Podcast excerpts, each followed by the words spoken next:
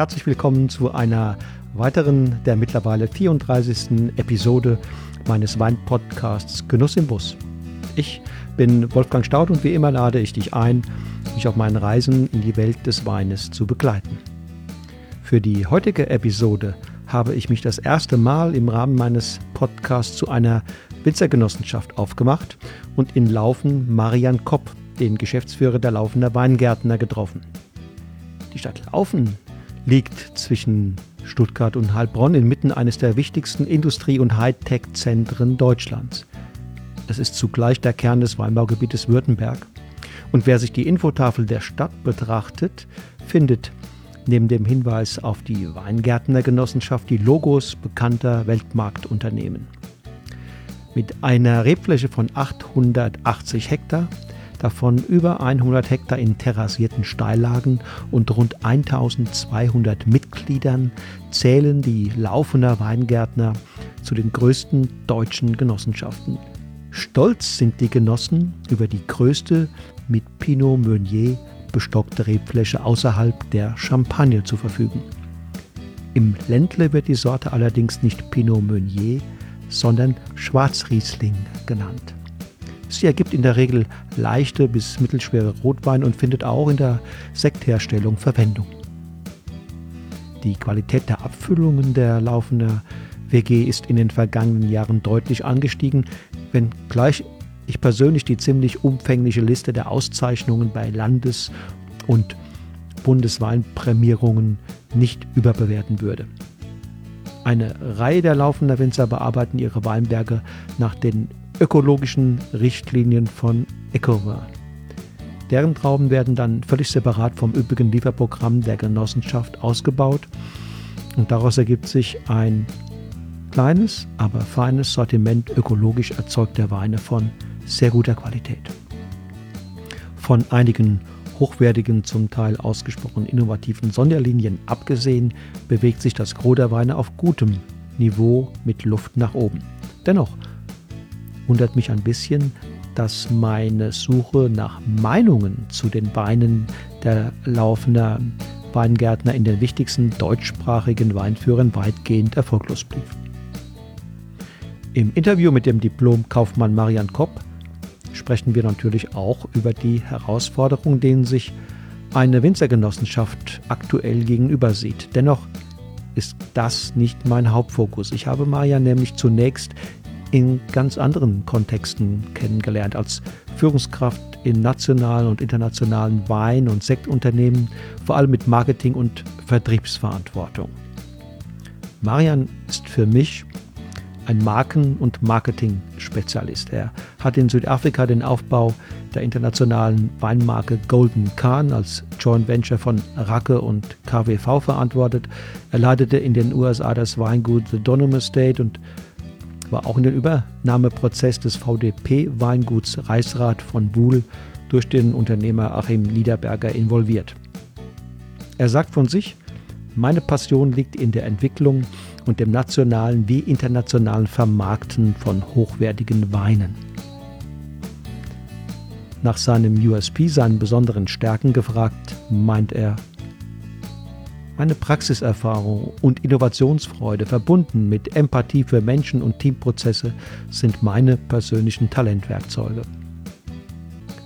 Ich will von ihm wissen, wie er das aktuelle Geschehen auf dem Weinmarkt einschätzt, welche Trends er sieht, welche Veränderungen und neuen Herausforderungen auf uns zukommen und wie erfolgversprechende Zukunftsstrategien aussehen könnten.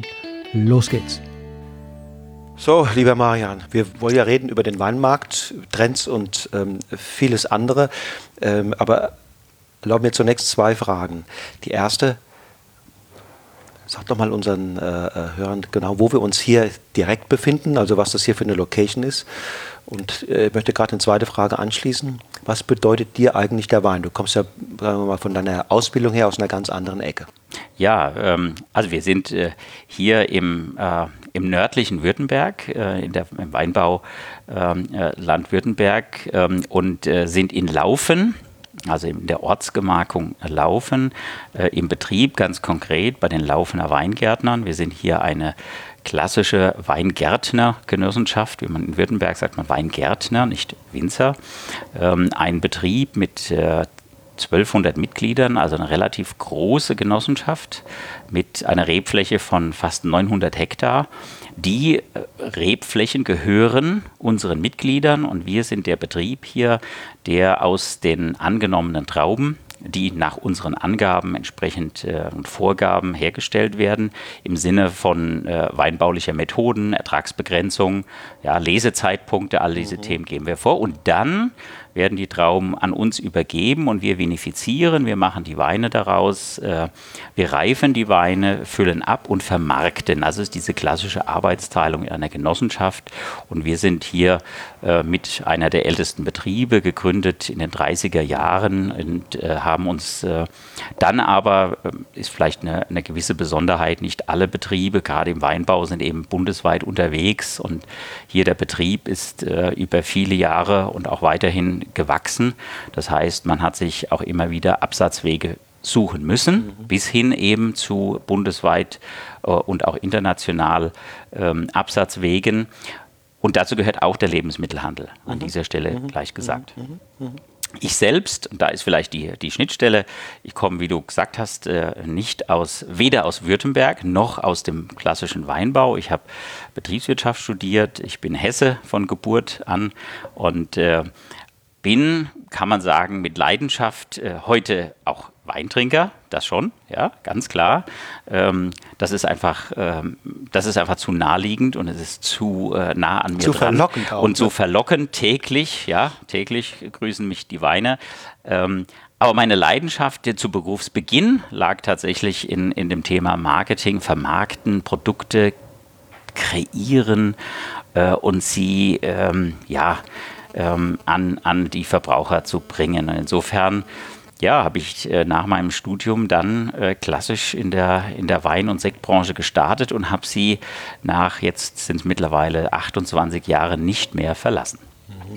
Du bist ja hier, äh, wenn ich das recht erinnere, Geschäftsführer oder geschäftsführender Vorstand, also derjenige, der letztlich für alles gerade stehen muss. Wie gelingt das bei einem Betrieb? Du hast eben gesagt, 1200 ja. Mitgliedern und fast 900 Hektar äh, äh, bewirtschaften. Wie gelingt das äh, große Projekt denn? Mhm.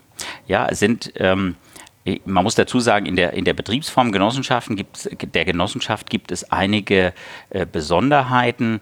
Eine hatte ich schon erwähnt im Sinne der Arbeitsteilung. Ich selbst bin weder Önologe noch äh, habe ich eine weinbauliche Ausbildung. Das heißt, ich muss mich auf die entsprechenden Kollegen verlassen. Bei uns ist es so, die Önologie, also das Weinbereiten, findet tatsächlich ja bei uns statt im Haus. Ähm, und dafür haben wir Kellermeister, die die entsprechende Ausbildung mhm. haben. Und äh, der Weinbau findet eben statt über unsere Mitglieder. Mhm. Das sind Eigentümer, das sind Miteigentümer jeweils äh, unseres Gesamtbetriebes. Die haben ihre Anteile. Mhm.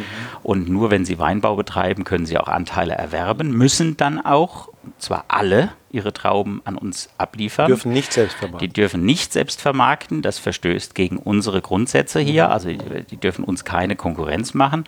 Ähm, aber wir haben da eine Schnittstelle. Das, äh, das eine ist eben, dass, äh, dass sie als Miteigentümer auch eine Verantwortung selbst dafür tragen, dass sie anständiges Traubenmaterial, wie man so äh, spricht, also tatsächlich sehr gute Trauben äh, an uns abliefern. Dafür machen wir auch nochmal zusätzlich Vorgaben. Wie gesagt, beim Herbst, äh, im Herbst äh, geschehen sind es dann die Lesezeitpunkte für die verschiedenen Rebsorten, die ja unterschiedlich reifen, auch standortspezifisch unterschiedlich reifen, mhm. je nach Wärme oder auch durch Lüftung äh, klimatisch, mikroklimatisch mhm. beeinflusst.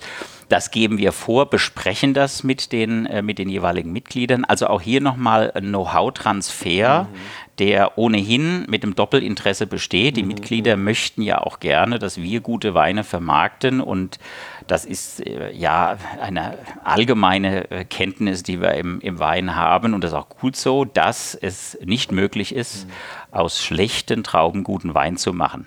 Umgekehrt geht es eher, aus guten Trauben äh, den Wein, äh, sag mal, schlechter zu machen. Das ist, kann, oder als schlechten Wein, das gibt es, ja. Aber ich komme nochmal zurück auf das Thema Know-how. Ähm, das Zusammenhalten äh, so eines Gefüges, das ist was, da, da kommt sicherlich eine, eine, eine, betriebswirtschaftliche Ausbildung zugute und das andere ist aber ähm, ja ein gelebtes menschliches Miteinander mit äh, sehr vielen Menschen. Und das ist das, was mir auch sehr viel Spaß macht an dieser Aufgabe, mhm. denn ich bin eben nicht geboren in ein Weingut, in einen Weinbaubetrieb. Damit habe ich auch ähm, nicht die automatische äh, sozusagen Besitzautorität.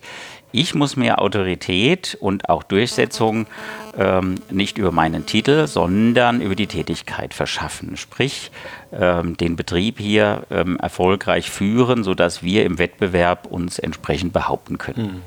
Du hast eben gesagt, dass ihr Vorgaben macht, auch äh, wann gelesen wird. Ja. Ähm, wissen die Mitglieder das nicht von selbst am besten?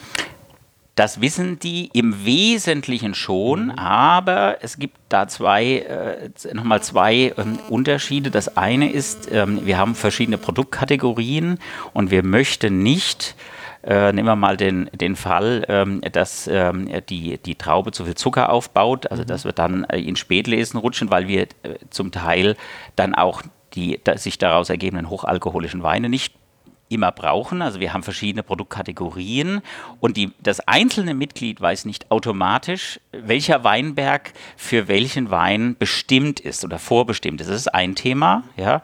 Und äh, dann gibt es natürlich einfach äh, noch Unterschiede, ähm, wenn es um neue Produkte geht. Ja, da, da, kann es das einzelne Mitglied nicht wissen, wofür ähm, haben wir jetzt die, äh, die Weine vorgesehen. Ähm, Gerade jetzt im, im Bereich Sekt beispielsweise, eine sehr frühe Lese bei Spätburgunder oder Schwarzriesling. Ähm, das Mitglied weiß nicht, welche ähm, Menge an Sekten wir vorhaben zu produzieren und daraus ergeben sich dann eben ganz besondere ähm, Anforderungen mhm. an, an, den, an den Herbstlesezeitpunkt. Ja. Produziert das nicht manchmal auch Frust? ja. wenn das Mitglied zum Beispiel sagt, Mensch, wenn ich jetzt noch, wenn ich jetzt noch zehn Tage warten könnte oder fünf Tage mit der Ernte, ähm, dann könnte da, ich weiß nicht was, ein besondere, besondere Trauben entstehen. Jetzt muss ich das Zeug lesen, äh, bevor ja. es quasi so reif ist, wie ich es mir optimalerweise wünsche. Das ist, das ist tatsächlich so, äh, dadurch, dass äh, wir ein, ein, es ist ein sehr komplexes, ein gemischtes Auszahlungssystem haben und ein Teil der Auszahlung für die Trauben ähm, richtet sich nicht nur nach den Kilogramm, also der, der Masse, sondern auch nach den Öchselgraden, also entsprechend eingelagerter Zucker. Und da ist natürlich dann ein gewisses Interesse, relativ spät zu lesen und nochmal Tag zuzuwarten. Ja, mhm. das, das mhm. gibt es. Ja. Allerdings ist es eben so, ähm, über die Masse oder über die Vielzahl bei uns ähm, und über die Vielzahl der verschiedenen Rebsorten und die angelieferten Flächen mhm. gleicht sich das einigermaßen wieder mhm. aus. Ja. Es gibt da ein Verständnis, aber wie immer ist es so, ähm, kein Verständnis ohne Kommunikation. Mhm. Gehört bei uns zum Beispiel mhm. dazu, mhm. dass wir nicht nur formelle Versammlungen haben, so eine, nennt sich Generalversammlung, das ist sozusagen wie so eine Aktionärsveranstaltung. Bei uns heißt das Generalversammlung für die Mitglieder. Die muss einmal im Jahr abgehalten werden. Was wir aber zusätzlich machen, sind mehrere Informationsveranstaltungen pro Jahr, auch über neue Produkte. Mhm. Und einmal im Jahr eine sogenannte Herbstversammlung. Mhm. Also unmittelbar vor dem Herbst sprechen wir über ähm, den Jahresverlauf, den Reifeverlauf, über auch äh, unsere Produkt- und Markttrends, mhm. sodass ein allgemeines Verständnis für den zuvor, also kurz zuvor mhm. äh, äh, oder kurz bevorstehenden äh, Herbst, dass es eben dieses, dieses Verständnis mhm. gibt. Ja. Das ist eben ein, ein, ein ganz großes äh, Thema. Ähm, da haben es Genossenschaften, wenn wir uns dann mal abgrenzen von Kellereien, die in der Regel ähm, fertige Weine zukaufen. Die, die müssen dann fertige, vinifizierte mhm. Weine eben äh, zukaufen. Wir sind so nah dran, wir können die Vorgaben eben bis in den Weinberg mhm. äh, gestalten und das ist ein Vorteil, den, den es zu nutzen gilt. Mhm. Wenn wir den nicht nutzen würden, würden wir ihn einfach frei mhm. aufgeben. Aber in der Produktklassifikation bei uns, wir, wir sind im, sagen wir mal, im Basisweinsegment gar nicht tätig. Das ist auch wirtschaftlich in Württemberg sowohl von den Pacht, Besitzpreisen bis hin zu dem Thema in Steillagen ist keine Vollerntertätigkeit ja, ja, möglich, ist das gar nicht möglich. Ja? Und wenn ich mich dann aber im Weinmarkt, im Preisbereich auch ganz oft bei uns jenseits von 5 Euro bewege, ja, dann sind wir schon gesamtwirtschaftlich gesprochen, für den Gesamtmarkt schon, sind wir im, im Premium-Bereich mhm, unterwegs, mhm. auch wenn das manche geneigte Verbraucher zum Glück anders sehen. Da fängt vielleicht der, der Premium-Wein bei 10 Euro pro Flasche an. Aber wenn wir uns den deutschen Weinmarkt anschauen, dann ist ab 5 Euro ist es schon sehr Premium. Ja? Mhm. Und da kommt es dann auch darauf an, dass wir uns im Wettbewerb mit unseren, mit unseren Weinqualitäten differenzieren. Mhm, ja? Und nochmal, da bin ich dann beim Weinberg. Mhm. Du hast zwei Erfolgsfaktoren jetzt genannt. Äh, du hast sie nicht so äh, bezeichnet, aber es sind Erfolgsfaktoren für eine Genossenschaft. Das erste ist Kommunikation und das zweite ist ähm, Motivation über über auch eine ähm, preisbasierte Bezahlung. Ja. Ich würde noch nach, nach einer dritten fragen, die, von denen ich weiß, dass das in Südtirol eine ganz große Rolle gespielt hat. Ich nenne das mal Partizipation. Äh, das bedeutet, dass Leute wie damals äh, vor 30 Jahren schon Luis Reifer hingegangen sind und haben gesagt, ich muss äh, die Mitglieder teilhaben lassen an der internationalen oder zumindest europäischen Weinkultur. Mhm. Und da ist er hingegangen und hat jedes Jahr eine Reise gemacht ins Burgund, äh, an die Rhone, in die Champagne und hat quasi den Mitgliedern gesagt, hier, ihr seid Teil dieser dieses großen Kulturproduktes ja. Wein und ähm, er war überzeugt, dass das sozusagen die Motivation stärkt. Ganz wichtiger Punkt, finde ich auch ganz äh, fair, dass du das ansprichst. Dieses, äh, dieses Thema äh, Motivation und Bindung können wir sie auch nochmal nennen. Äh, das ist nicht allein über eine Satzung. Bei uns gibt es zum Beispiel eine Kündigungsfrist. Wenn ein Mitglied uns verlassen möchte, muss er das zwei Jahre vorher ankündigen. Ja. Zum Glück ist es bei uns nicht so, dass äh, gekündigt wird, sondern in der Regel haben wir Zulauf. Ja. Das zeigt ja auch etwas, dass ein Betrieb attraktiv ist. Aber dieses Thema ähm, äh, Bindung kann so weit gehen, dass ich spreche das dann, äh, ich spreche von unseren Ambassadoren oder von unseren vielen Außenministerinnen und Außenministern, die dann eben auch unsere Weine entsprechend mit, mit Herzblut ähm, dann auch weiterempfehlen. Das ist ähm, ein, das ist nicht nur das i-Tüpfelchen, sondern das ist sozusagen dann das magische Dreieck. Das ist dann erfüllt äh, für mich. Ja, man muss dazu sagen, gibt es noch einen Pluspunkt, aber das, da komme ich später nochmal drauf, einen, einen kleinen zusätzlichen Aspekt. Aber diese, diese von dir angesprochene Motivation, die erreichen wir natürlich auch in einem wechselseitigen Effekt. Das eine ist nämlich tatsächlich, dass ein Verständnis für all das existiert bei unseren ähm, Mitgliedern, die ähm, ihre Rebflächen haben, nämlich das, was dann mit ihren Trauben passiert. Also, dass gute Weine produziert werden, dass die entsprechende Ausstattung ihnen gefällt ähm, und dass der Gesamtbetrieb für sie nahbar ist. Wenn sie in unsere Vinotheken, in, hier in Laufen oder in Mundelsheim haben wir einen zweiten Betrieb, in die Vinothek kommen, dass sie äh, entsprechend ankommen in ihrem Betrieb. Ja? Und das ist ein ganzheitliches Thema. Ja? Ähm, und wir wiederum müssen auch zurückkommunizieren immer wieder und müssen auch, dazu hatte ich ja schon diese Veranstaltungen angesprochen, zurückkommunizieren ein Stück weit in unsere Strategie. Was haben wir vor? Wollen wir euch, wohin wollen, auf welche Reise des Unternehmens wollen wir euch mitnehmen? Ja? Und wenn wir da einen ähm, bis hin zu sagen langfristigen Dialog hinkriegen, dann haben wir das perfektioniert. Ja, also tatsächlich die absolute Qualität, die entsprechende Auszahlung und dieses Thema Bindung äh, ganzheitlich gesehen. Und dieser vierte Aspekt, den ich eben noch, noch zufügen möchte, ist so eine, ich nenne es mal dann so eine allgemeine Strahlkraft, die sich daraus ergeben kann und die wir als Betrieb, der, äh, ich nenne das ähm, Herkunftsmarke, wenn wir uns mal klassifizieren, ja, wir sind kein Weingut, wo die Familie, der Familienname im Vordergrund steht. Für uns, wir sind die Laufener Weingärtner, wir haben die Region, den Ortsnamen, die Ortsbezeichnung laufen im Namen, ja. Wir sind damit entsprechend ähm, breit, ist ganz klar, mit unseren Rebflächen, mit äh, fast 900 Hektar in Laufen und Mundelsheim. Ähm, wir können weder einen, ein, äh, nur in Ausnahmefällen ein einzelnes Mitglied herausstellen, noch können wir ähm, beispielsweise eine Einzellage automatisch zum Firmennamen deklarieren. Das geht weder dann weinrechtlich nicht, dann muss ich doch tatsächlich in der Weineinzellage bleiben und ich bin dann limitiert.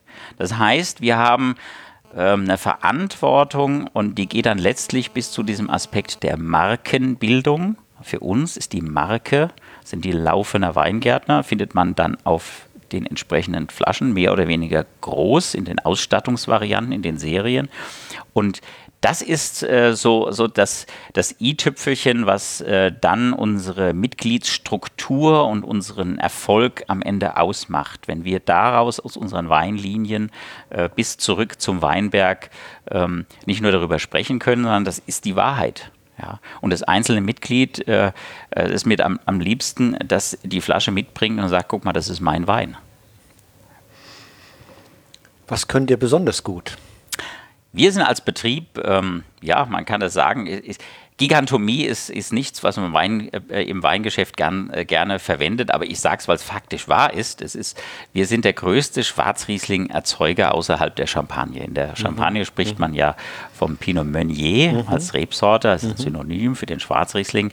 Wir sind also ein klassischer äh, Burgunderbetrieb, ja ähm, mit äh, weit über 300 Hektar Schwarzriesling bei uns im Anbau und ähm, sind also nicht der typische Trollinger oder Lemberger, beziehungsweise äh, als Cuvée Trollinger Lemberger, alte klassische Württemberg-Cuvée-Betrieb, äh, sondern wir sind, äh, und man hat es dann auch tatsächlich mit der Lage äh, verbunden. Wir sind der laufende Katzenbeißer, ist bei uns der, der größte Einzelartikel und das mhm. ist, ähm, in, ist also ein Schwarzriesling und äh, der die entsprechende Lagenbezeichnung und den Ortsnamen unseren Betriebsnamen trägt. Ja. Dafür sind wir, sind wir bekannt geworden, äh, schon vor vielen Jahrzehnten mit einer bundesweiten Reichweite, mit, äh, muss sagen, verschiedenen nicht nur Qualitätsstufen, sondern auch geschmacklichen äh, Bandbreiten, ähm, durchaus äh, von auch nicht trockenen Weinen, ja, ähm, im, im Sinne des Erreichens von vielen Verbraucherzielgruppen. Mhm. Ja. Ähm, wir wissen alle, Spätburgunder sind ein bisschen schwierig, auch im Anbau. Der Schwarzriesling hat es ein bisschen leichter, an, mhm. weinbaulich äh, gesehen. Aber wenn wir einen, einen, schönen Schwarzriesling, also wenn wir von Anspruch, wirklich anspruchsvollen Schwarzriesling sprechen, dann haben wir im äh, Weinberg genauso viel Arbeit und wir haben aber auch genauso viel Spaß im Glas. Also man merkt äh, natürlich die, die Rebsortenfamilie. Also wir sind Schwarzriesling-Betrieb. Um als Genossenschaft erfolgreich zu sein vielleicht auch jetzt mit Schwarzriesling, äh, braucht man natürlich Stärken, davon hast du schon gesprochen. Ähm, aber man braucht auch ein entsprechendes Umfeld, das günstig ist, damit man diese Stärken ausspielen kann. Also habt ihr im Moment gefühlt zumindest ähm, Rücken- oder Gegenwind? Oder allgemeiner hat der Wein im Moment insgesamt mehr Rücken oder mehr Gegenwind? Oh, das ist eine sehr spannende Frage. Wir haben in, äh, im deutschen Weinmarkt ähm, ich sage das mal, eine, eine, eine Stagnation. Wir haben ähm, die verschiedenen Marktforschungsdaten, auf die man zurückgreifen kann, aus verschiedenen Quellen, ob das Absatzdaten des Handels sind oder Verbrauchermarktforschung, wo tatsächlich in den Haushalten gefragt wird. Da gibt es ja verschiedene Quellen. Auch die Hochschule in Geisenheim, die Forschungsanstalt, ähm, ähm, gibt die entsprechenden Berichte raus. Da kann man sich informieren. Oder das Deutsche Weininstitut hat jetzt gerade herausgegeben, wir haben im äh, Jahr 2018 äh, einen leichten Mengenrückgang, auch äh, beim deutschen Wein im, im Absatz und auch in der Verwendung. Wir haben ein leichtes Wertplus, das heißt, wir sprechen äh, von einem Markt, ich nenne es mal eine Seitwärtsbewegung der eine Seitwärtsbewegung macht.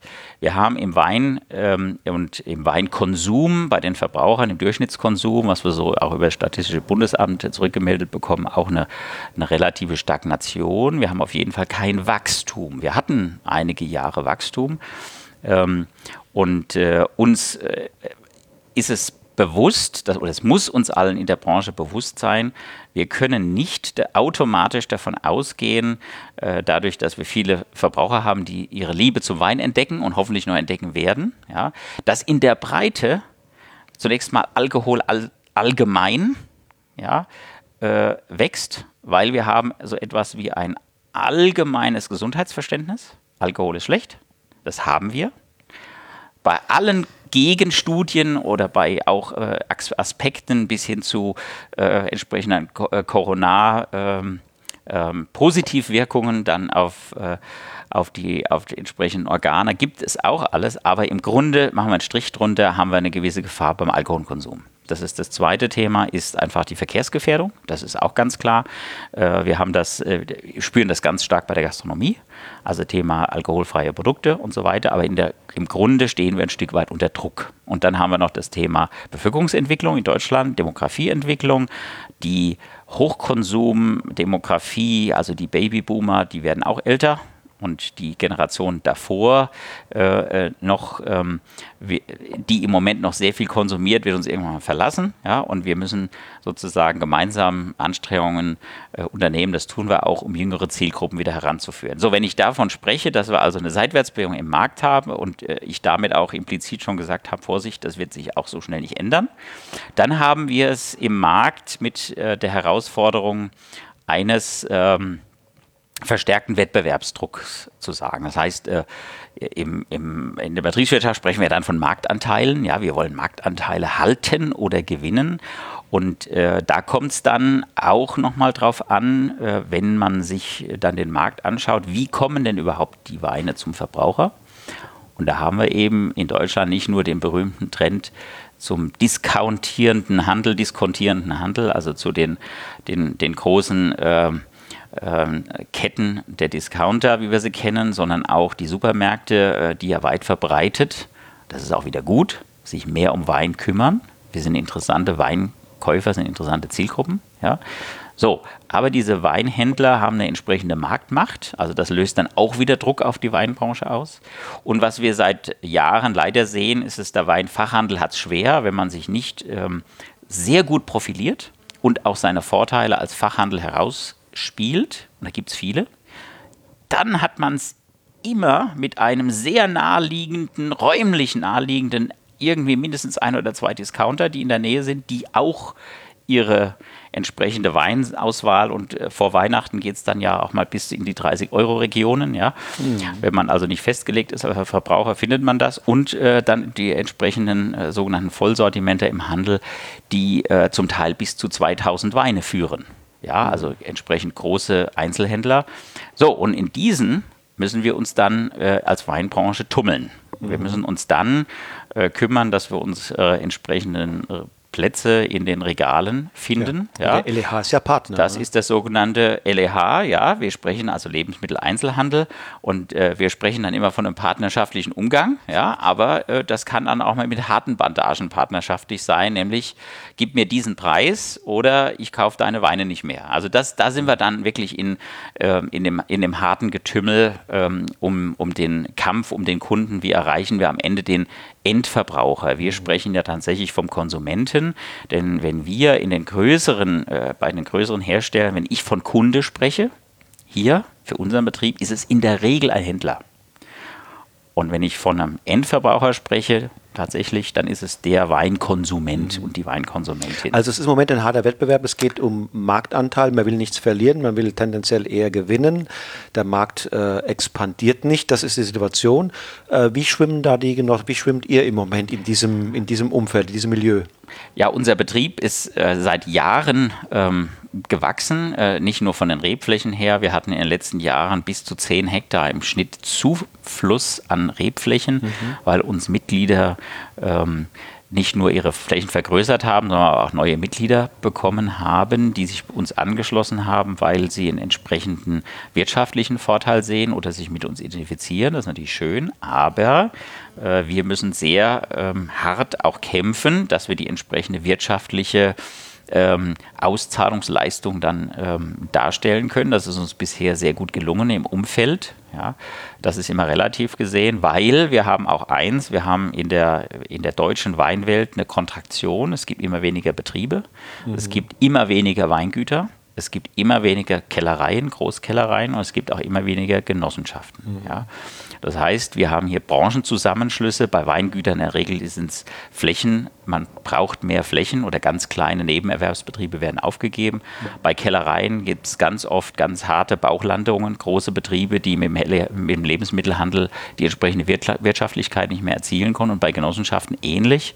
Genossenschaften bewegen sich ja oft an dieser Schnittstelle zwischen Weingut und Kellerei. Ja, Ähm, und äh, da muss man sehr aufpassen, dass man für den eigenen Betrieb den richtigen Weg findet. Wir sind nun mal jetzt ein relativ großer Betrieb, sind aber keine, es gibt es ja auch, Bezirkskellerei, die sozusagen von mehreren Regionen zusammenzieht, die Weine dann eigentlich mehr Kellerei ist als eine typische Genossenschaft. Wir sind die typische Genossenschaft, die tatsächlich alle Weine, die sie äh, vermarktet, auch selbst aus den eigenen Weinbergen generiert.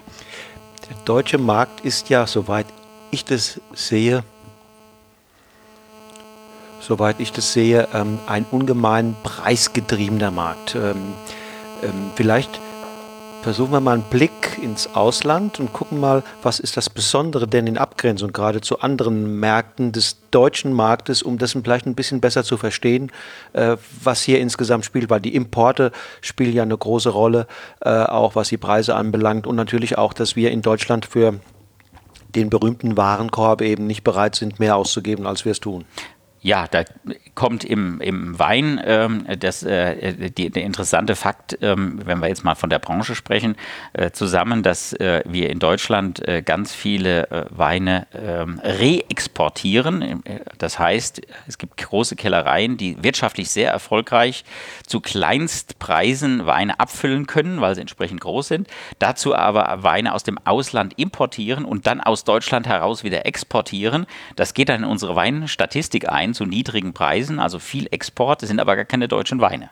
Das ist jetzt der deutsche Markt von der ökonomischen Seite gesehen, das kriegen aber unsere Verbraucherinnen und Verbraucher nicht mit, in der Regel nicht. Ja.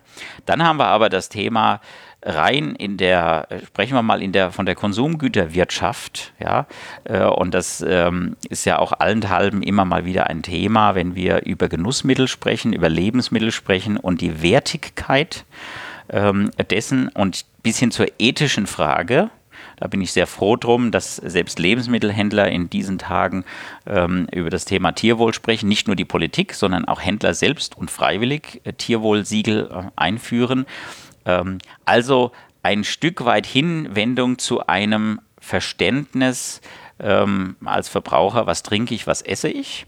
Beim Wein haben wir ja per se denke, das kann äh, jeder nachvollziehen, ein Stück weit als ein, äh, ich nenne es mal ein Slow-Food-Genussmittel. Ja, in äh, Wein, in der, in der äh, habe viel, haben wir vielfach über entsprechende Studien mit Verbrauchern herausgefunden, äh, Wein ist in der Assoziation ein Genussmittel, ähm, das zur Entspannung dient.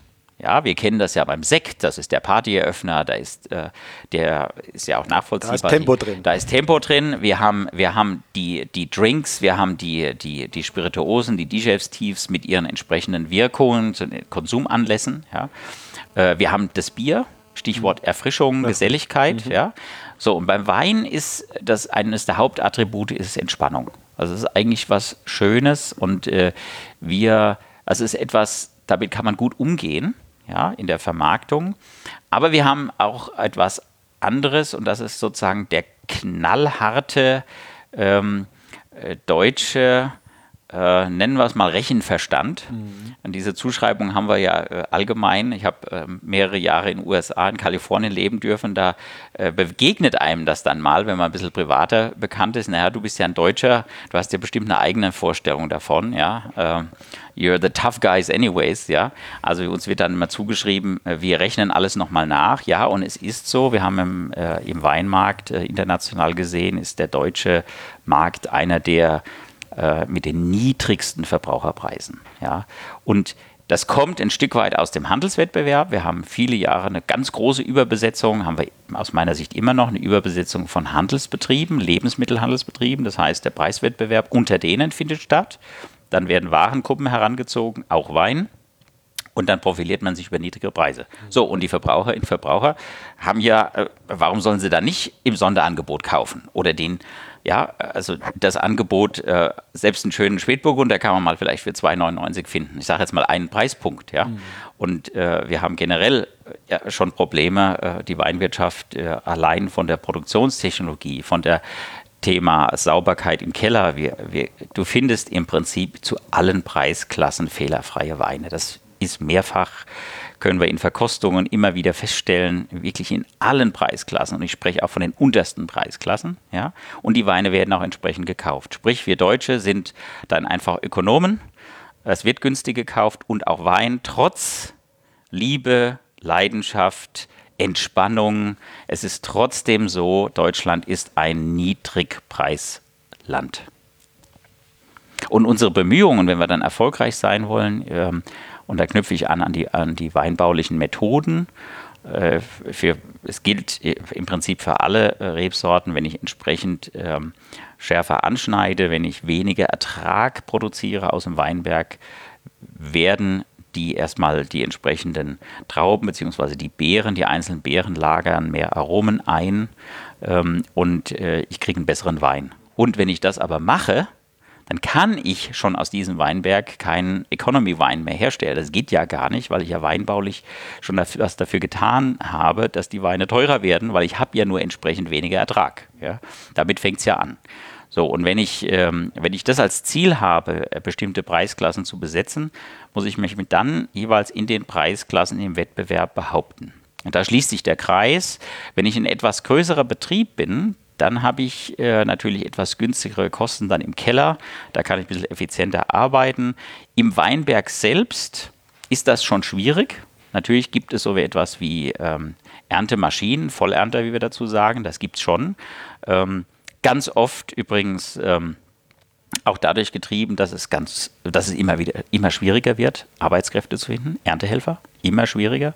Das heißt, die Maschine wird sozusagen eben mit Druck auch äh, angefordert, ja, äh, geht aber nicht in Terrassenlagen, in Stallstlagen, ja. Ähm, da geht es dann nicht. Und da sind wir ganz schnell bei diesem Druck auf der einen Seite, äh, der Handel und die Verbraucher möchten niedrigere Preise und wir ähm, haben aber entsprechende Kosten. Ja, und äh, da gehört es dazu, dass man sich als Betrieb, ähm, die in, in den entsprechenden Marktsegment ökonomisch richtig bewegt. Ja, also da kommt dann auch so ein Aspekt äh, irgendwann äh, ins Spiel, ähm, der heißt, ähm, ich bin eigentlich dann wirklich gut, wenn ich alle meine Kosten im Griff habe und wenn ich bis hin zur Markierung, und dann kommen wir vielleicht zu dem Thema Marke nochmal, wenn ich es schaffe, über mein Produkt, meine Ausstattung nochmal zusätzlich einen Mehrwert zu erzielen. Also wenn meine Marke auch noch ein Stück weit eine Ausstrahlung hat, nicht nur, dass ich sie finde, emotional, das, emotional dass mhm. ich eine, dass ich eine objektive Weinqualität ist nochmal ein eigenes Thema, wie wir das messen im Wein, aber ich spreche jetzt mal äh, ähm, von einer objektiven Weinqualität äh, und habe mir äh, ein Preissegment vorgenommen. Dann äh, wissen wir schon äh, im Wein, was das heißt in der Weinbranche, äh, wenn ich diese Weinqualität erreichen will, was ich tun muss, also weinwirtschaftlich, anbauwirtschaftlich tun muss. Und dann am Ende entscheidet aber der Verbraucher über den Erstkauf und da sind wir ganz schnell beim Lebensmittelhandel über eine Ausstattungsqualität. Ich spreche immer von diesem Hallo kauf mich Faktor. Ja? Also die Flasche muss irgendwo äh, Hallo sagen. Im Lebensmittelhandel haben wir es oft mit wenigen Sekunden zu tun. Es wurde mal erhoben, dass die Durchlaufzeit durch, das, durch einen Gang, in dem sich der Wein befindet, unter einer Minute ist. Ja. Ja, unter einer Minute. Das heißt, ich laufe mit dem Einkaufswagen ähm, äh, durch und dann ist die Frage, wie ist der entsprechende Hallo Kauf mich Faktor der einzelnen Flasche? So.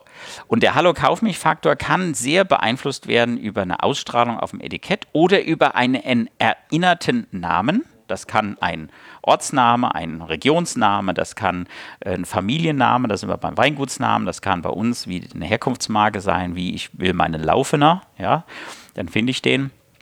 Und wenn ich ihn mal hatte, dann geht es über den Hallo, kauf mich wieder Faktor. Dann geht es aber wieder darum, ich muss gefunden werden, wenn ich ihn erinnere und sage, ah, ich hatte doch schon mal ähm, den, äh, in dem Fall ein laufender Lemberger beispielsweise und ich möchte ihn wieder äh, finden, dass ich nicht nur die Möglichkeit habe, ihn auch ähm, in dem Geschäft meines Vertrauens zu finden, sondern dass ich ihn auch relativ schnell sehe, weil möglicherweise ist die Unge Ungeduld im, in der Durchlaufzeit äh, ist da und dann springt schon der andere Lemberger raus aus dem Regal optisch und sagt, hallo, kauf mich doch. Ja, also da sind wir dann, da sind wir einfach ähm, in, der, in der Konsumpsychologie und in der Kaufpsychologie relativ schnell bei so ähm, Wahrnehmungsfaktoren und da ist der Wein auch nicht äh, frei, davon ist der Wein auch nicht freigestellt. Nehmen wir mal diesen, diesen Fall äh, Premiumisierung, also die Frage Premiumisierung, wie erreiche ich das? Ganz oft ähm, beispielsweise schwarz eingepackte Produkte.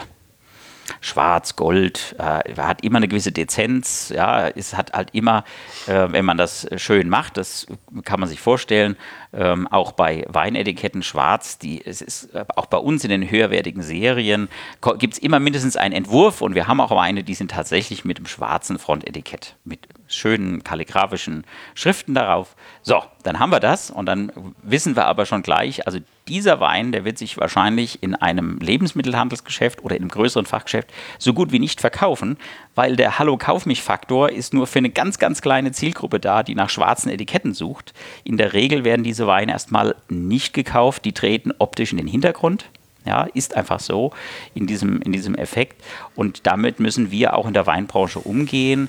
Ähm, ich habe es einfach schon oft gesehen bei eigenen Produkten oder bei Produkten von Kollegen ähm, unter dem Aspekt in Schönheit sterben.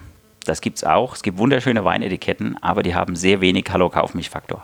Und haben die Deutschen, ich war gerade in Frankreich, zwei Erfahrungen. Erstens sagen die Franzosen sehr oft, diesmal auch wieder, Mensch, ihr, die, die, der deutsche Wein ist echt sehr preiswert. Und selbst die Spitzenweine in Deutschland, boah, die könnten noch doppelt so teuer sein. So eine Aussage. Und die zweite Beobachtung, und die kennst du auch, ähm, Frankreich ist in manchen Regionen Meister der Markenbildung. Also Beispiel Champagner. Da hat es eine Region über, ich will sagen, Jahrhunderte geschafft, in, in den Augen der weltweiten äh, Konsumenten ähm, quasi der Inbegriff für Party, Festlichkeit, Klemmer etc. zu werden. Ähm, und im Grunde genommen zieht die ganze Region mit. Ja, es gibt natürlich auch hier Preisgefälle und so weiter und so fort, das ist ja alles äh, auf einer Linie, aber die ganze Region profitiert von dieser Ausstrahlung. Und dann gucke ich nach Deutschland und da muss ich einfach sagen, äh, es gibt nichts Vergleichbares. Oder sehe ich da was falsch? Ja, wir haben, das ist in der Tat äh, ein, ein, schönes Beispiel, wenn wir die Champagne nehmen, da kommen hier verschiedene Faktoren zusammen, beispielsweise ein Verknappungsfaktor, das, das Gebiet ist begrenzt. Ähm, es gibt dort auch, ähm, gibt zwar auch noch ein paar ganz kleine Champagnerhäuser und es gibt immer mal wieder ganz kleine, aber der wesentliche Effekt ähm, aus diesem weltweiten, äh, sag mal, Sonder, Sonderthema Champagner, was wir kennen, ist, dass es nur relativ wenige, aber dann sehr große Marken gibt, die es aber alle im hochpreisigen Sektor, die, die geschafft haben, sich zu etablieren, auch mit recht hohen Marketingausgaben. Ja, das ist was Untypisches für Wein. Wir haben im mhm. Wein arbeiten wir gegenüber der allgemeinen Konsumwirtschaft mit ganz niedrigen Marketing-Etats mhm. über, ja, wenn wir davon sprechen. Und die Champagne ist da eben eine Ausnahme. Also Verknappung, Marke, klassische Markierung, bis hin zu klassischem Vorverkauf, was man eben äh, bis hin zu äh, großen äh, Werbekampagnen, die es tatsächlich gibt. Ja. Ähm, in der Kleinteiligkeit des Weines, wie gesagt, ist es eher eine Ausnahme, ja, eine gute Ausnahme. Wir haben in, ähm, in Deutschland keinen klassischen, wie auch in den meisten Ländern, keinen klassischen Markenmarkt im Wein. Wir haben, wenn wir von Weinmarken sprechen, in der Regel einzelne Weine, die wir im Kopf haben. Also wir sprechen dann vom Relevant Set, also tatsächlich frei erinnerte Marken gibt es ganz, ganz, ganz wenige. In der Regel äh, oder in, in, in, der, in, dem, ähm, in der Wiedergabe aus, aus Marktforschungen, die wir da bekommen, ähm, aus äh, Verbrauchern, die man frei anspricht, die haben individuell, wenn sie Weintrinker sind, bestimmte Weinnamen, Marken, Familien, Herkunftsmarken, die sie nennen können. Aber in der ganz großen breiten Masse, ähm, jetzt gehe ich mal weltweit, ist die größte Weinmarke der Welt, kurze Gedankenpause, ist Bordeaux. Das wird zugeschrieben. Es gab mal eine Studie, vor einigen Jahren habe ich mal gelesen, in, in den USA hat man auch frei gefragt, in einer sehr großen Studie, was ist die größte Weißweinmarke? Antwort? Chablis? Nein, Chablis sind wir schon in der feinen Weinwelt. Mhm. Es ist Pinot Grigio. Pinot Grigio. Wird als, äh, also eine Rebsorte, äh, Grauburgunder, ähm, wird wiedergegeben als Marke, mhm. weil es zig, es gibt ja zig Erzeuger mhm. von mhm. Pinot Grigio, ja, ja, auch in, in den USA. Also das heißt äh, äh, für mich ähm, zusammengefasst, wir sind kein typischer Markenmarkt, aber wir sind ein Markt, der auch markiert. Mhm. Und wir haben verschiedene Ansätze von Markenbildung. Und auch wir als Betrieb mit ähm, einer relativ großen Reichweite wollen eben über dieses Thema Markierung, diesen psychologischen Zusatzeffekt, nicht nur Hallo, kauf mich und Hallo, kauf mich wieder, sondern ähm, wenn du meine Marke, wenn du mich konsumierst als Marke, dann hast du noch äh, sozusagen das Kopfkino dabei und bei uns ist es dann die Herkunft. Äh, wir dokumentieren, also man kann es ja auch nach äh, heute über soziale Medien nachvollziehen, wo kommt der Wein her. Wir haben eine wirkliche Story dahinter. Wir kommen aus Laufen. Du kannst hier bei uns in den Betrieb reinschauen oder wenn wir dann in markierte Produkte gehen, bei uns ähm, eine erweiterte, ich nenne das mal eine, eine Konzeptmarke, äh, fachlich gesprochen, nennt sich laufender Lesestoff, Anklänge an ja, Wein, Wein zum Lesen, ja, und aber höherwertige Weine, weil die Weinlese mit, mit ähm, beschränkter Lese, sprich mit weniger Ausbeute im Weinberg. Also habe ich eine doppelte Assoziation, ein bisschen ein Wortspiel. So, und das ist bei uns ein Stück weit ein, ein, ein, äh, ein Produkt, das im Moment doch sehr erfolgreich äh, in, in den Markt gefunden hat. Und ich behaupte, es hat was damit zu tun, äh, die Ausstattung, diesen Erinnerungsfaktor und noch so ein bisschen Kopfkino, was ich damit ablaufen lassen Storytelling, kann. Storytelling, sowas? Das ist genau das, was wir dann sprechen. Storytelling, das muss ich eben, das beginnt auf der Flasche. Und dadurch, wie ich schon gesagt habe, wir ja in der Regel in der Weinbranche keine Gelder haben, um Radio, Fernsehwerbung in großem Stil zu betreiben. Also ein bisschen Radiowerbung machen selbst wir hier regional, ja. Aber ansonsten äh, sprechen wir ja alle davon, dass wir äh, unsere Produkte entsprechend markieren und die Story auf dem Rückenetikett starten zu erzählen oder bei entsprechenden Veranstaltungen und dann heute verlängert quasi, die, die Story ist nochmal verlängert über die sozialen Medien, über die entsprechenden verfügbaren Informationen, die ich eben generiere. Ich finde, das wird viel zu wenig genutzt. Also dieses, diese Möglichkeit über Storytelling, ähm, Emotionen zu transportieren.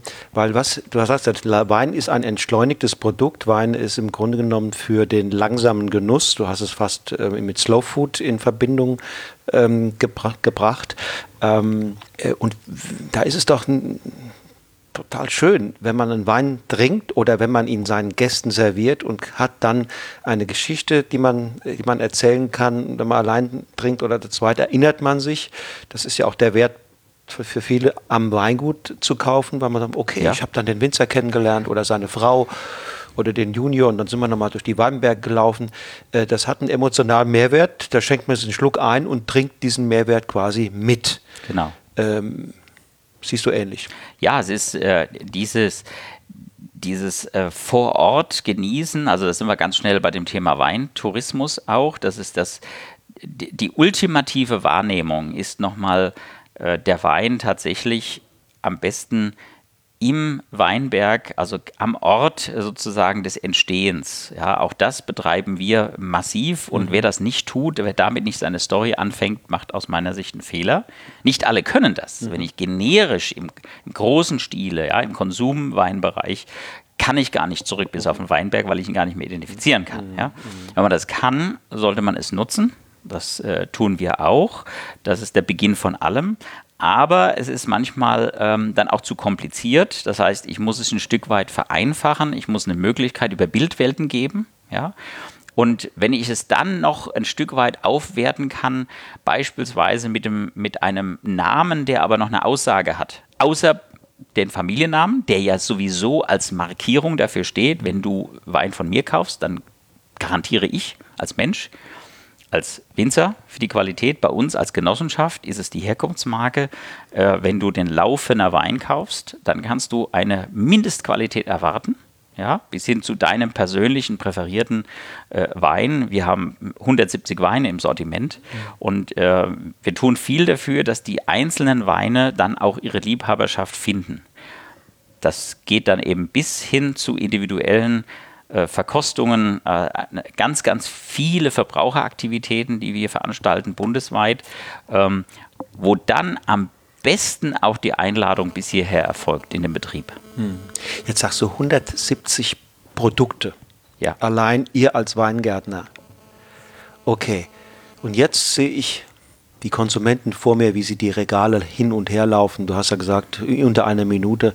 Ich habe auch schon welche beobachtet, die laufen hin und her und sind dann so frustriert, dass sie gar keinen Wein kaufen, weil sie sich äh, sozusagen erschlagen fühlen von dem Sortiment und auch erschlagen fühlen von den Bezeichnungen, von dieser Bezeichnungsvielfalt und Flut, die kein Mensch mehr versteht. Mhm. Ja, selbst als Profi muss man ja gucken, dass man auf dem Laufenden bleibt. Ähm, ähm, ließe sich da nicht sozusagen äh, im Sinne der Konsumentenfreundlichkeit äh, andere Lösungen finden, das Ganze etwas verschlanken? Ja, das ist äh, ein interessantes, äh, ne, ne, also nicht, ist auch eine ökonomische Frage, ja, aber nicht nur eine ökonomische Frage, sondern auch immer die Frage der, der Orientierung. Ähm, es ist leider nicht so, dass wir in der Regel alle unsere Weine in ein Weinregal stellen können bei einem Fachhandelspartner oder Lebensmittelhandel. Ist in der Regel ein Bruchteil, ja. Und ähm, die Vielfalt jetzt äh, in unserem Falle, dadurch, dass wir ein relativ großer Betrieb sind, ähm, die haben wir mal eingegrenzt das ist einfach eine, eine ökonomische äh, eine Determinante, die wir mal gesagt haben. Äh, allein durch äh, das Thema Abfüllung, Füllchargen vorbereiten. Alle unsere Weine verkaufen über 5000 Flaschen im Jahr. Das heißt, das ist für uns eine Größe, außer bei kleinen Eisweinjahrgängen, da können das auch mal weniger sein, aber in der Regel ist es für uns eine Größe. Darunter versuchen wir oder stellen wir alle Produkte dann wieder in Frage. Es gibt ja so eine Rangliste sozusagen der Trends und der Trends, äh, die, die, die abschwingen, ja. Ähm, das ist einfach eine ökonomische Frage, die jeder Betrieb für sich beantworten muss. Auch ein kleiner Betrieb kann zu viele Weine haben, wenn er sich verzettelt. Ja, allein die entsprechenden Etiketten in kleinen Auflagen sind teurer, muss man sich vorstellen. Irgendwann wird es unwirtschaftlich. Ja. Das ist die eine, das ist die eine Seite. Die andere Seite ist eben die, wenn ich dann die Bezugswege und die Vertriebswege habe, also den, den Weg zum Verbraucher und habe eine gewisse Flaschenanzahl, dann kann ich als Einzelbetrieb sagen, so, das sind mir jetzt zu viele Weine und jetzt eliminiere ich einen meiner Lemberger beispielsweise, ja, kann aber dazu führen, dass an dieser Stelle dann eben der Wettbewerber steht. Das müssen wir immer wissen. Ja, und in der Regel wollen wir eins nicht. Wir wollen nicht mit unserem Sortiment äh, Verbraucherverwirrung erzeugen. Das wollen wir nicht. Wir wollen mit unserem Sortiment bestimmte Zielgruppen erreichen und ökonomische Größen erreichen. Wenn ein Betrieb eben weiter wächst, kann das aber ausarten. Und äh, für uns, das ist so ein betriebliches Prinzip, wir hinterfragen unser Sortiment jedes Jahr im Dezember. Und bevor wir in die neuen Füllungen dann im neuen Jahr gehen, die Weißweine, die dann in der Regel ja bei uns dann im Frühjahr das erste Mal gefüllt werden, wird schon überlegt, ob das einzelne Produkt wieder aufgelegt wird. Und gleichzeitig, gleichzeitig, das gehört auch dazu, das Thema Innovationen. Viele von viele, äh, sowohl im, äh, ähm, in der Branche äh, wie auch allgemein in Verbraucher sprechen ja nicht davon, dass Wein eine innovative Branche ist. Da muss ich dann doch widersprechen, weil Innovation besteht es nicht nur daraus, dass man irgendwelche neuen Technologien nutzt, und selbst das gibt es, sprechen, sprechen wir mal von Drohnen beispielsweise im Weinbau, ist was Wichtiges, ja. Aber das betrifft jetzt nicht nur Wein. Drohnen gibt es auch für alle möglichen Einsatzfelder. Nur wenn wir von Innovationen sprechen, dann geht das für mich auch in, dieses, äh, in diesen Bereich Storytelling und auch ähm, Kopfinnovationen. Und da sind wir schnell bei dem Thema Marke. Ähm, was löst bei Verbrauchern ähm, eine Leidenschaft aus? Ja. Wir haben ähm, seit vielen Jahren in Deutschland äh, einen, oder, war viele Jahre ungebrochener Wachstum, äh, das Wachstum von italienischen Weinen. Deutschland ist eines der Importländer der Welt. Ja, wir sind zwar mit 100.000 Hektar selbst aktiv als Weinerzeuger, aber wir sind auch ein großes Importland. Die Hälfte des Konsums. Die, etwa die Hälfte des ja. Konsums wird importiert. Und eins haben uns gerade die Italiener voraus im, in, in Bezug auf Innovationen bei Ausstattungen. Da waren es, äh, denke ich, unstrittig die Italiener, die Leichtigkeit gebracht haben, die Ausstrahlung gebracht haben, die Wertigkeit aber nicht aus dem Blick gelassen haben. Ja? Das ist der eine Punkt, Innovation. Und der andere Punkt ähm, ist das Thema geschmackliche ähm, Ja, äh, Trends ähm, und da sind wir ganz schnell auch bei der Frage, wie gehen dann jüngere Zielgruppen, wie gehen die an den Wein heran? Es ist kein Geheimnis, das war auch schon viele Jahre so oder Jahrzehnte, dass der Weineinstieg ähm, von Verbrauchern meist bei äh, nicht trockenen Weinen stattfindet. Also relativ einfach zu genießen, also gerade wo, wo die, die Süße gegenüber der Säure in einem Wein eher dominiert. Ja. Und in dem Bereich hat sich aber auch ein bisschen was entwickelt, denn es gibt äh, auch da, und das ist, äh, das ist schön, äh, die, die Entwicklung nicht nur, dass unsere Weine generell, hatte ich ja schon eingangs gesagt, in allen Preisklassen besser geworden sind, fehlerfrei, wie wir sagen, allein durch entsprechende Hygiene im Keller, Kaltvergärung bei den Weißweinen, ja, sondern dass wir tatsächlich auch bei nicht trockenen Weinen und das spreche ich dann schon von der Innovation. Das haben uns auch die Italiener mit ihren nicht trockenen qualitativ aber deutlich besseren Rotweinen vorgemacht. Und wenn wir heute in die Weinregale schauen, der Boom an Primitivos, und Primitivos ist ja, die, die Rebsorte Primitivo ist eben eine Rebsorte, auch ein Synonym ist Zinfandel, wie es in den äh, USA dann verwendet wird, die Rebsorte, wird auch in Deutschland angebaut, wird aber nicht richtig reif, also ist ein bisschen ein Problem, klimatisch, ja. Aber. Kann noch werden. Kann noch werden, mal schauen. Ähm, was wir daraus äh, äh, lernen konnten, ist, dass es ähm, in, dem, in, der, in einer Weinkarriere als Verbraucher, ja, ähm, ich muss nicht klassisch äh, beim, beim Lambrusco anfangen, beispielsweise. Ja. Ähm, es kann auch tatsächlich ein hochwertiger, nicht trockener Sekt sein. Das kann sein. Oder es kann, ähm, und das finde ich eben, haben die Italiener, so komme ich drauf, uns vorgemacht, Primitivos mit einer gewissen Restsüße, die aber an sich hochwertige, zum Teil schöne, dichte Weine, alle tiefdunkel in der Farbe, ja, aber ähm, dann auch mit einer schön eingebundenen Süße, die äh, nicht satt macht. Also wo wir als äh, in der Weinbranche sagen, hallo, das ist gut gemacht. Wir würden zwar diese Weine äh, nicht trinken, weil sie uns dann zu lieblich sind, ja, aber wir müssen konstatieren, oh, das ist gut und sowas äh, haben wir nicht als Deutsche erfunden. Das kam aus dem Ausland. Und da spreche ich schon von der Innovation. Ich muss mich dann ja trauen und ich muss den Vertriebsweg dafür finden. Ja. Das ist, äh, das ist so ein Thema. Und wenn wir in der Weinbranche gibt es auch so was Kleines wie äh, Orange Wines, äh, diesen, dieses, dieses Thema äh, Maische vergorene Weißweine mit einer ganz anderen Aromatik. Da erreiche ich natürlich nur ganz bestimmte Zielgruppen. Aber wenn ich mich als Unternehmer als Weinunternehmer, egal in welcher Betriebsform, mit so etwas Neuem abgebe, gebe ich ein Risiko ein, nämlich das Risiko, dass ich etwas produziere und es nicht verkauft bekomme. Richtig, aber da gibt es ja auch Forschung dazu und man kann sagen, das ist sinnvoll, dass sich eine Genossenschaft aber der LEH natürlich als andere Akteur in diesem, in diesem Markt äh, unterhalten muss oder Gedanken machen muss, wie ist die Customer Journey. Und wenn du sagst, junge Menschen erreiche ich quasi nicht mit ähm, einem Barolo, mit einem anspruchsvollen äh, Spätburgunder und nicht mit dem knochentrockenen Riesling. Äh, das weiß man ja alles. Das heißt, die, um diese Generation, um diese Menschen adäquat und auch wertig abzuholen, so dass sie sich angenommen und, und ähm, äh, äh gut, gut bedient fühlen, könnte man doch auch in Deutschland zu so einem Ergebnis kommen. Man macht einen hochwertigen, halbtrockenen Rotwein und öffnet sozusagen die Tür in diese, weil das ist ja, was du eingangs mhm. in, in, deinem Statement gesagt hast, eine der großen Herausforderungen für die nächsten Jahrzehnte, diese junge Generation für den Wein zu begeistern. Ja. Da spielt Storytelling, da, spielt, äh, da spielen auch, äh, sagen wir mal, ökologische Aspekte eine Rolle. Die wollen nämlich wertige Produkte letztlich, wo sie sagen, das passt auch von der Ökobilanz und, und, und. Also da sind verschiedene Dinge, glaube ich, die man bringen muss.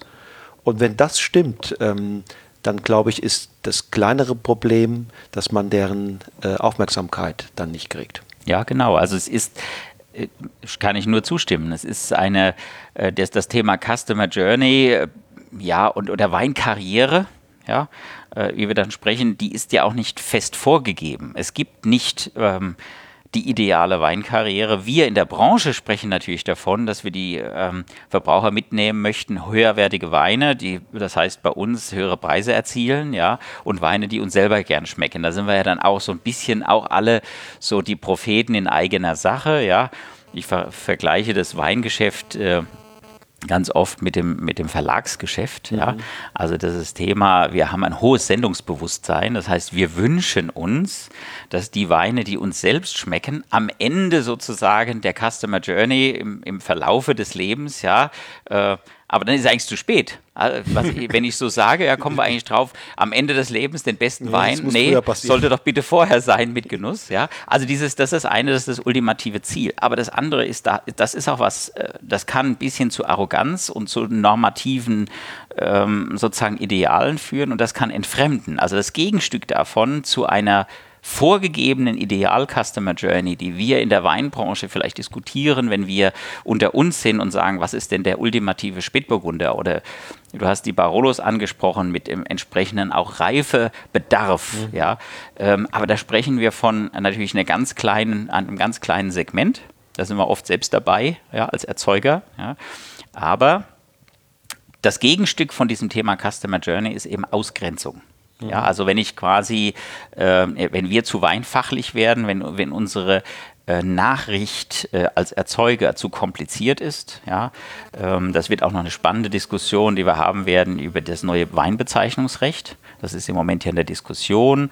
Je enger die Herkunft, desto höher die Qualität. Mhm. Da werden wir also die Verbraucher noch mitnehmen müssen auf eine große Reise in, Bezüge, in Bezug auf Weinlagenherkünfte. Ja, äh, auf dem Weg sind wir, aber das ist eine lange Reise. Ja? Und da kann man auch schnell einen Schritt zu weit gehen und ausgrenzen. Und da ähm, rutschen wir dann auch ganz schnell in Wettbewerben im Ausland, die das ein bisschen pragmatischer sehen. Ja? Und da sind wir dann auch ganz schnell bei der neuen Welt, die, die äh, klassisch im Prinzip irgendwann mal kam, auch aus Australien in Chardonnay oder aus Chile in Cabernet Sauvignon. Hoppla, der schmeckt ja auch. Mhm. Die sind relativ schick, schlicht ausgestattet. Da steht gar keine Lagenbezeichnung drauf. Nee. Ja? Äh, und ähm, die Konsumentenreichweite war entsprechend hoch und entsprechend äh, sind die, sind die Marktanteile dann eben gestiegen. Und wir in der deutschen Weinwelt, ähm, wir haben ganz oft eben mit unserer Herkunft zu tun, weil es auch ein Bestandteil unserer Marke ist. Das ist auch wichtig.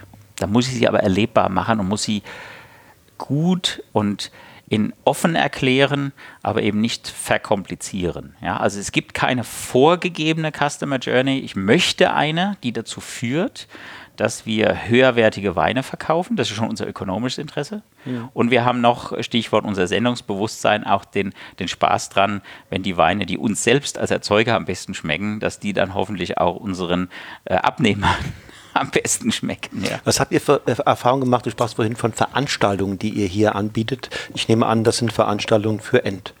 Für Endverbraucher, ja. Also es gibt natürlich so etwas wie Fachmessen. Ähm, wir haben auch eine Frühjahrsfachmesse nur für Fachhändler hier. Da kommen dann 200 Fachhändler. Aber in der Regel, ähm, wir sprechen hier, wir haben hier allein im Standort äh, ähm, in, in Laufen über 200 Veranstaltungen im Jahr in verschiedenen Sälen, die wir hier haben.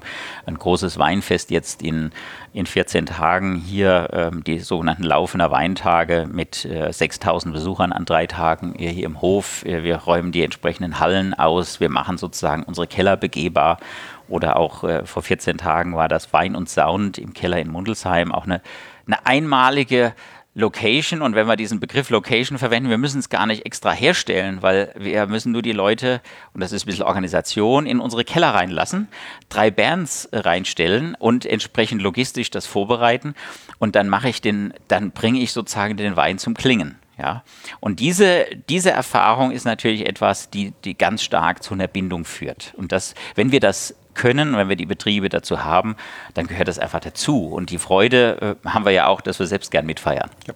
Also ich habe das aus meinen eigenen Veranstaltungen, weiß ich, dass das gemeinsame, das gemeinsame Wein probieren, über Wein reden, auch, auch hier und da mal dem Experten zuhören, was er zu sagen hat.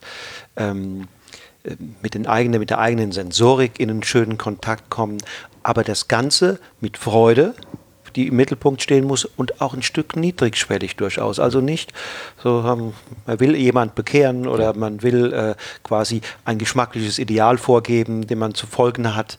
Wenn man das so betreibt, ähm, haben natürlich auch die, die Botschafter, die unterwegs sind im Sinne oder des Weines, äh, viel Verantwortung ein Stück weit, ähm, was passiert und wie man die Menschen abholt. In der Tat, ja. Und wir, wir haben eine, ja, ein Stück weit eine, auch eine kulturpolitische Verantwortung. Das nennen wir mal Raumkultur, also das Thema Steillagen, das uns in Württemberg sehr beschäftigt, die Terrassenlagen, die eben mit gemauerten Terrassen, ähm, die über Jahrhunderte Bestand hatten, die auch sehr schnell zerstört werden, wenn, wenn die entsprechenden Weinberge aufgelassen werden, also verbuschen. Das ist relativ schnell, das passiert innerhalb weniger Jahre. Also das ist eine Verantwortung, das ist mit Aufwand verbunden. Und dagegen steht der Erleb das Erlebnis ähm, von, äh, von Genuss äh, sozusagen an, am Ort ja, und das Sehen, also das einzigartige Panorama, Sichtpanorama, was wir hier haben, das gehört eben dazu. Mhm. Ja. Ähm, Du hast den ökologischen Aspekt angesprochen, Nachhaltigkeit. Ähm, Wein ist eine Monokultur, das muss man sagen. Ja? Also der ist ja nicht, äh, wenn ich nichts tue, dann äh, wird es so gut wie keine genießbaren Trauben geben, weil die, die Pflanze wächst äh, unkrautartig. Ja? Ähm, und ich muss sie domestizieren, das ist eben so. Und ich muss sie als Monokultur anbauen, um ökonomischen Vorteil äh, es überhaupt leisten zu können. Ja?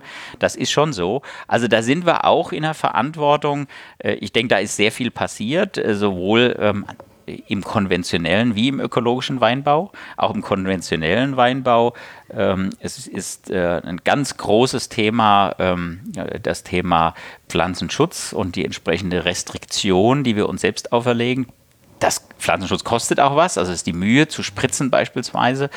Ähm, und ähm, die entsprechende Herbizidbekämpfung, ja, äh, das, ist, das ist alles Mühe und Aufwand. Das ist das eine, das wollen wir vermeiden, aber wir wollen auch den Eintrag äh, vermeiden und wir wollen auch darüber reden können. Ja, das ist eben der Punkt. Und wenn wir heute über die, äh, durch die Weinberge laufen, hier bei uns, ähm, es gibt so gut wie kein Weinberg, der völlig braun, also weggespritzt ist, wie wir es noch vor 15 Jahren gang und gäbe in ganz Deutschland hatten. Also dieses Bewusstsein haben wir und das finde ich auch gut, das wird auch reflektiert.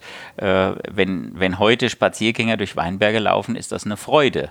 Also das war ähm, ich sage jetzt einfach mal vor 20 Jahren mhm. äh, an einem regnerischen Tag nur mit Gummistiefeln möglich, weil äh, mhm. es war im Prinzip alles weggespritzt. Mhm. Ja.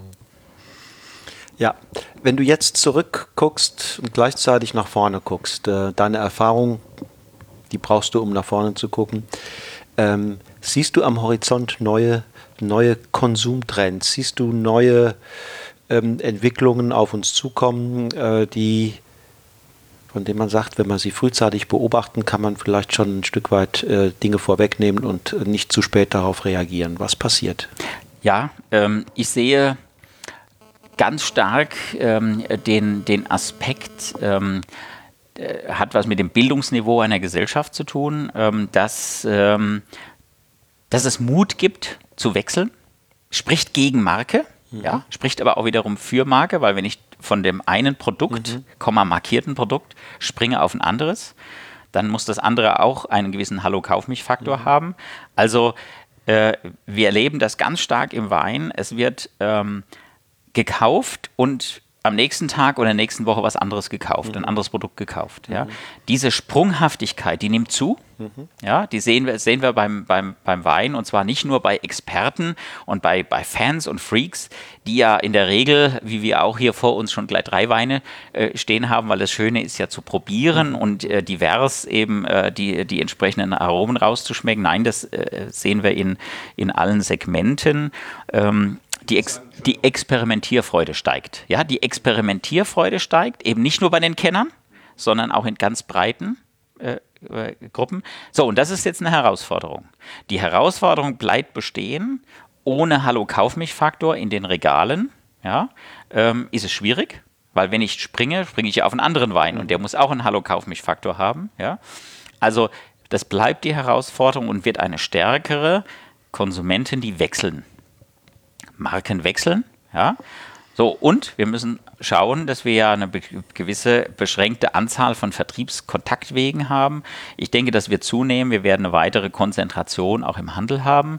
Äh, Wein ist zum Glück eine Warengruppe, die dann aber nicht eingeschränkt wird, sondern wir haben zum Teil eben Lebensmittelhändler, die eine größere Weinauswahl haben, die wiederum das allerdings dem Fachhandel wegnehmen. Ja, also wir haben eine gewisse Konzentration auch im Handel. Das heißt, für die Zukunft müssen wir uns in der Weinbranche damit beschäftigen, wo ist mein Kontakt zum Kunden, was ist meine Vertriebsstrategie, in welche Kontaktzone will ich kommen. sprech neutral, Kontaktzone, in welches Regal will ich rein? Ist das Fachhandel? Ist das ein Regal bei einem Gastronom? Mhm. Und das typische Weinregal eines Gastronomen ist die Speisekarte. Ja, ist die mhm. Weinkarte, mhm. Schrägstrich Speisekarte. Mhm. Die, das richtig tolle Regal äh, ist dann sozusagen das Wine by the Glass, also glasweise Programm, wenn wir bei der Gastronomie sind. Also da muss ich rein und da ist auch sehr viel Bewegung. Das sehen wir auch bei Gastronomen. Es wird sehr viel mehr variiert, die Speisekarten voll gewechselt, sehr viel schneller. Das ist dieser Bereich. Im Fachhandel wird sich sehr, wird sehr viel spezialisiert die Fachhändler haben eben diesen Wettbewerb mit dem Lebensmittelhandel und ein Prä des Fachhandels ist, ist die Ausbildung und die Kontakt, der Kontakt und die, das, das mögliche Empfehlen und die Beratung. Mhm. Und wenn ein Fachhändler das gut macht, dann spezialisiert er sich und ist wirklich gut in seiner Beratung. Das wird zunehmen. Der Bereich Lebensmittelhandel wird weiter zunehmen, weil es eben konvenient ist. Es, wird, äh, es werden weniger Ver Konsumstätten, äh, Einkaufsstätten aufgesucht, aber die werden dann wichtiger. Ja. Und der letzte Teil ist sicherlich äh, dieses, dieser Bereich Online, also die, die, die Frage ähm, auch für uns im Wein. Äh, online ist ja alles möglich. Eine Flasche Wein kann man auch gut verschicken, das ist kein Problem, ja, vom, vom Grundsatz her aber ich muss dort äh, vom, vom, von Verbraucherseite ja auch einen gewissen Sendungsdruck aufbauen. Also ich muss äh, schauen, dass ich gefunden werde. Mhm. Und äh, nur einen kleinen Webshop aufbauen, wissen wir, das braucht man dann lange, bis dann äh, man gefunden wird. Das heißt, man muss dafür was tun. In allen Bereichen sehe ich dieses Thema der ähm, Wechselbereitschaft ähm, sehe ich, dass es auf uns zukommt. Mhm. Das heißt, der Anspruch an Markierung steigt. steigt. Ja, und ich verwende wieder dieses Wort Markierung, ja, ja. um nicht immer das Wort Marke zu verwenden, weil ich da immer wieder die Einschränkung machen muss, mhm. dass wenn wir als Marketing-Systematiker sprechen, sind so gut wie keine Weine Marken. Mhm. Ja? Die haben vielleicht in dem einen Fall äh, hohe Absatzmengen, aber wenn ich auf der Straße frei herumfrage, äh, wenn ich dann ähm, aber so gut wie nie diese Marke aus dieser eine höre, dann ist es eben keine. Ja?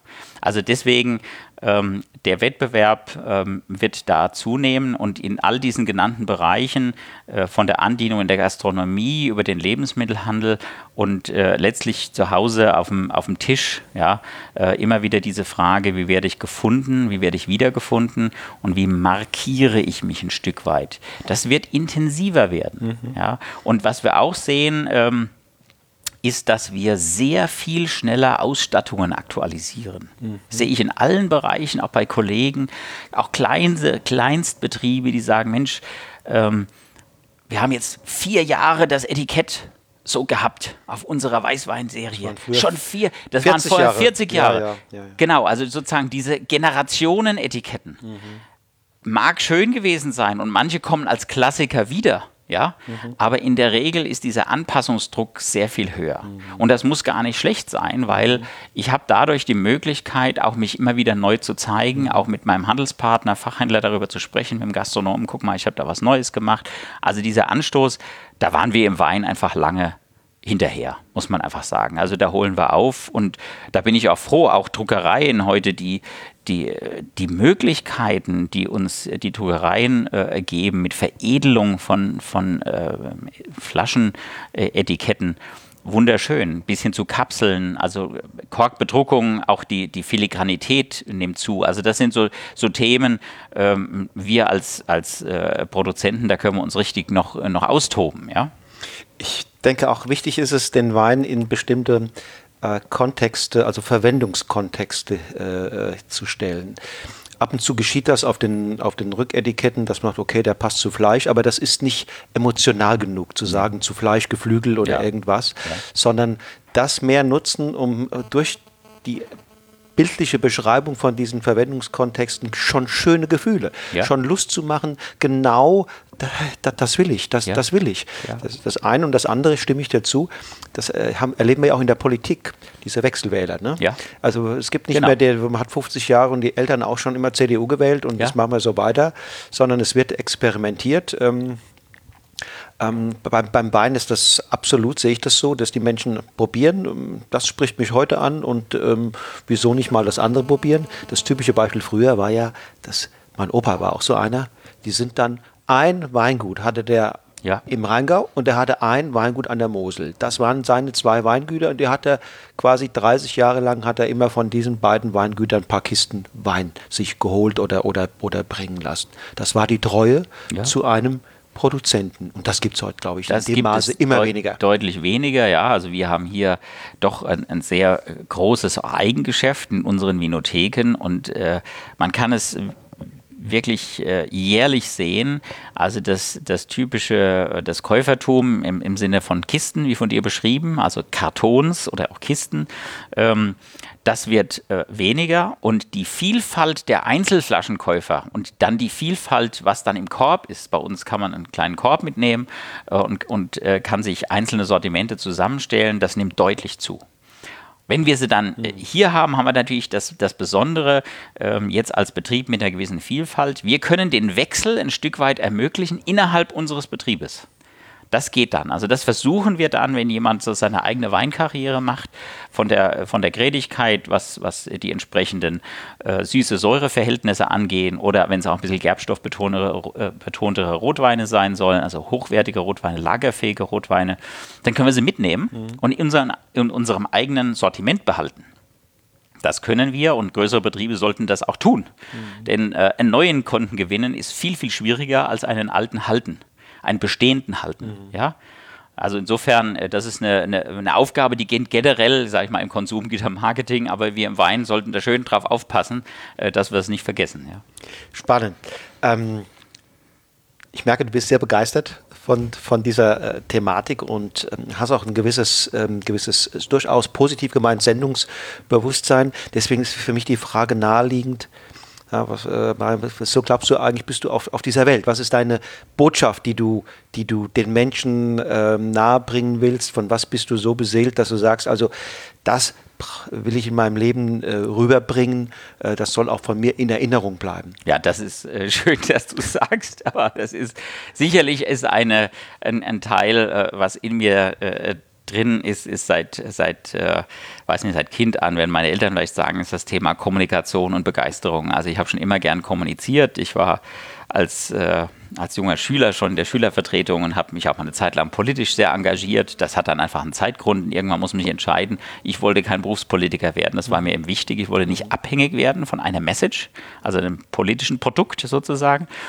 Ähm, aber das war ein Stück weit äh, auch äh, meine, meine Jugendzeit. Und heute ist es das Kommunizieren über, über Genuss und das Verbreiten von Genuss und das immer wieder äh, Generieren von Ideen. Und das ist so ein Stück weit, äh, was mich auch, auch hier am, am Betrieb begeistert. Äh, ich habe einfach, ein- wir, wir sind hier allein im Kernbetrieb 70 äh, Personen, hatte ich schon erwähnt, 1200 Mitglieder, die wiederum Familienangehörige haben. Also hier im Umfeld unseres Betriebes sind 3000 Personen mit unserem Betrieb eng verbunden. Mit vielen kommunizieren wir, kommuniziere ich. Ich versuche wie ein Schwamm aufzunehmen, aufzusaugen und dann zu kanalisieren und weiterzugeben. Ja, so das ist so, glaube ich, schon das, was, was mich ausmacht. Und am Ende so das, das, das letzte Quäntchen Begeisterung dann auf ein Produkt zu übertragen und das Produkt sprechen zu lassen. In dem Fall der Wein, der aber als Gesamterscheinung dasteht. Nicht nur im Glas und dann am Ende auf der Zunge, sondern der ganze Weg bis auf die Zunge und dann bis hin in die Erinnerung. Ja. Wenn du Kommunikation liebst, dann bist du sicherlich, wie ähm, ganz viele gute Weine auch, ähm, ein Teamplayer. In der Tat. Viele, viele Rieslinge sind wunderschöne Solisten. Ein Glas oder auch zwei Genossen ist ein Erfolg. Zum, zum, zur Speise tun sie sich schwer. Ähm, und es gibt die anderen, ja, das sind Teamplayer im Sinne von tolle Speisenbegleiter, wenn man sie als Solisten äh, zu einem Gespräch oder, oder zu einem guten Buch äh, ausschenken würde, mh, wäre ihre Performance nicht ganz so, nicht ganz so brillant. Schöne Beispiele, ja. Ja, ja, klar. Und es ist interessant, dass ich als äh, ja, meine Konstitution eher nach außen orientiert, ja. Bei meinem persönlichen Geschmack, ich bin ein ganz großer Spätburgunder-Fan, also Pinot und meine große ähm, ja, Leidenschaft dafür begann tatsächlich in den an Anfang der 90er, als ich das erste Mal äh, drüben war und dann äh, tatsächlich aus dem Caneros-Gebiet, also Cool Climate und Russian River, ähm, aus kühleren Regionen Nordkaliforniens die Spätburgunder probiert hatte, ähm, die damals äh, noch natürlich mit dem anderen Holz gearbeitet haben, auch da, also im Sinne von äh, American Oak. Äh, ähm, aber das war auch der Beginn meiner Weinkarriere im höherwertigen Bereich. Und, äh, und heute sind mir die, die filigranen, die leisen Spätburgunder, die intellektuellen, die, die ein verschlossenen, kühleren Typen sind mir eigentlich lieber. Ja? Könnte man sagen, ist fast ein Kontrapunkt zu meiner Persönlichkeit. Ja, oder ein, oder ein Reifungsprozess. Oder ja, ein Reifungsprozess und Reibung am Ende. Für mich ist es, ist es aber tatsächlich so, wie ich es äh, vom, vom, vom Konsum her, von der Zuschreibung des Weins äh, besprochen habe. Ähm, dieses Thema Entspannung äh, bei einem Glas Wein.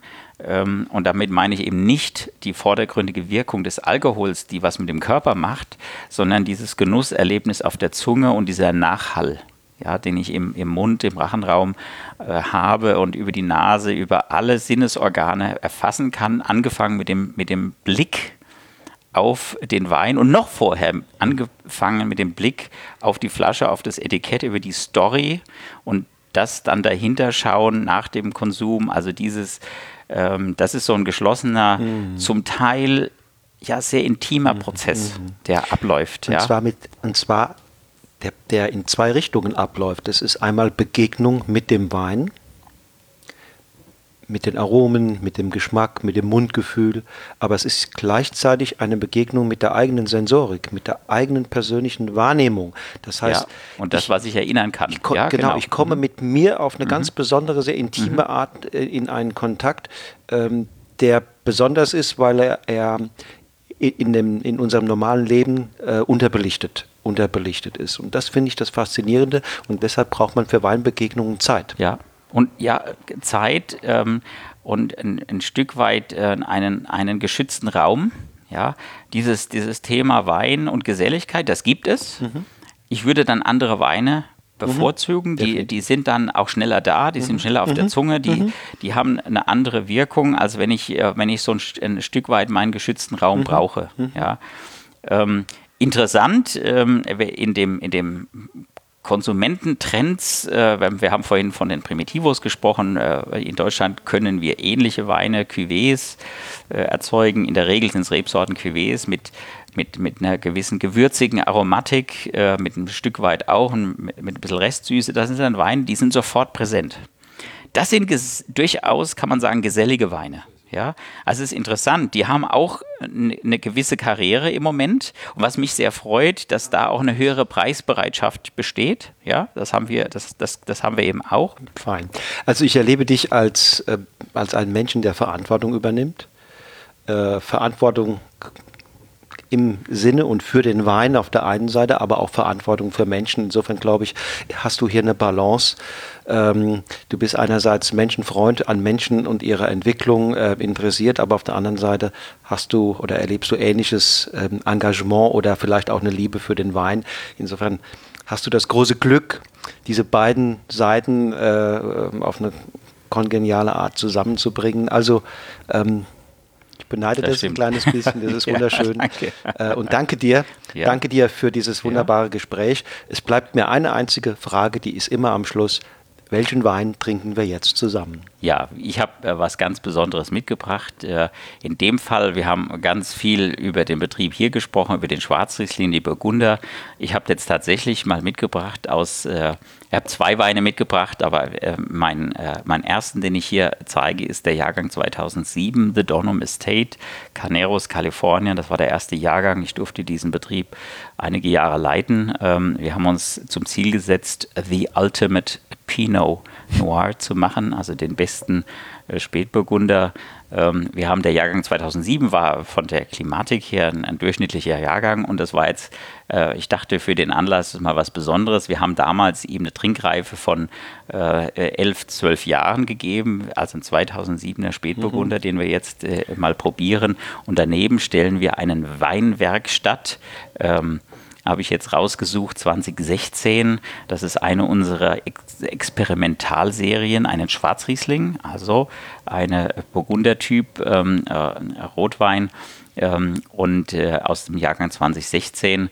Ähm, und das ist, da steht jeweils ein Kellermeister unseres mhm. Betriebes. Ein, ein, ein ähm, bin ich sehr gespannt, wie diese Weine jetzt gegeneinander im Glas stehen. Aber zwei meiner Favoriten.